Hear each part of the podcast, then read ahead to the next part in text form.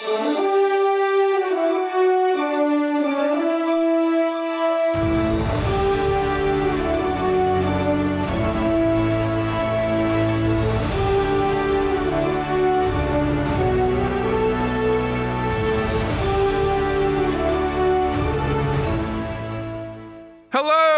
and welcome back to Archives of Fabella Daily, the podcast holding magicians in confinement in a magical world. Today is August 23rd, equal to Virgo 1st. Books are available on Amazon. Please rate and review the podcast on iTunes or wherever you listen to your podcasts. And hit that subscribe button for more great stories right in your feed. August 23rd, 1973 is the date a bank robbery gone wrong in Stockholm, Sweden turns into a hostage crisis. Over the next five days, the hostages begin to sympathize with their captors, leading to the term Stockholm Syndrome. But in the magical wonderland of Fabella, a high security prison for wizards accepted its first group of tenants. I'm Dylan Foley, and this is Archives of Fabella.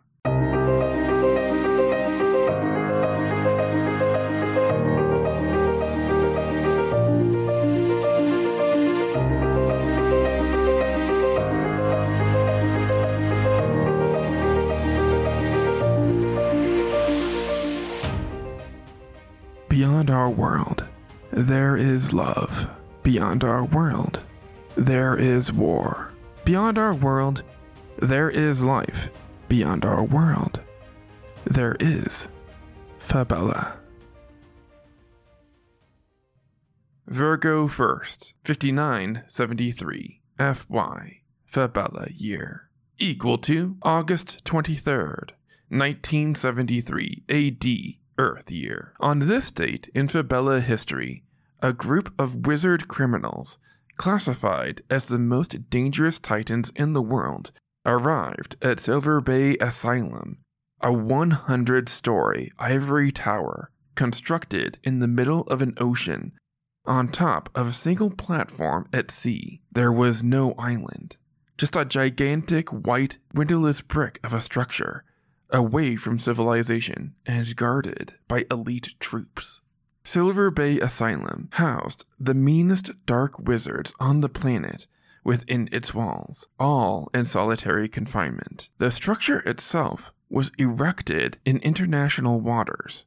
Criminals who were Sadrus and incapable of using magic were also sent here if they were deemed to be too violent for extradition to a normal high security penitentiary. Although plenty of escape attempts were made, Silver Bay Asylum officials maintained that no prisoner ever escaped the tower. Most prisoners were actually put under medically induced comas to ensure that they would not break out. It was only a select few who managed to gain the privilege of consciousness while being held in a small cell with no window to the outside world. The average cell didn't even have a door. Guards routinely put food for an inmate under a brick shaped shelf and used magic to spin the walls so the inmate never knew which brick their food hid behind. Most of the conscious inmate's day was spent in a scramble to find their hidden food. Therapy sessions were conducted by a therapist, speaking to the inmate through a microphone. No prisoner was ever rehabilitated to the point where they were allowed to rejoin society. The goal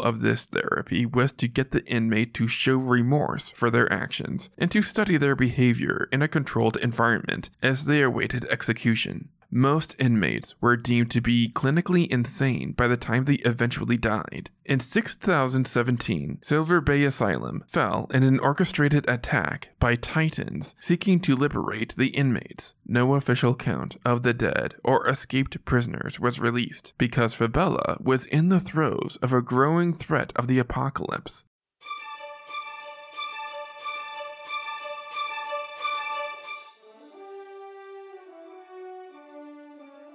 That's going to do it for us today. Subscribe now to get more new episodes right in your feed. Rate and review the podcast on iTunes or wherever you listen to your podcasts. Send your questions to archivesoffabella at gmail.com. Archives of Fabella is created, produced, and hosted by Dylan Foley, with music by Garrett Ferris and audio blocks. Books are available on Amazon in ebook and paperback. As always, look outside of what is possible and think about what might be.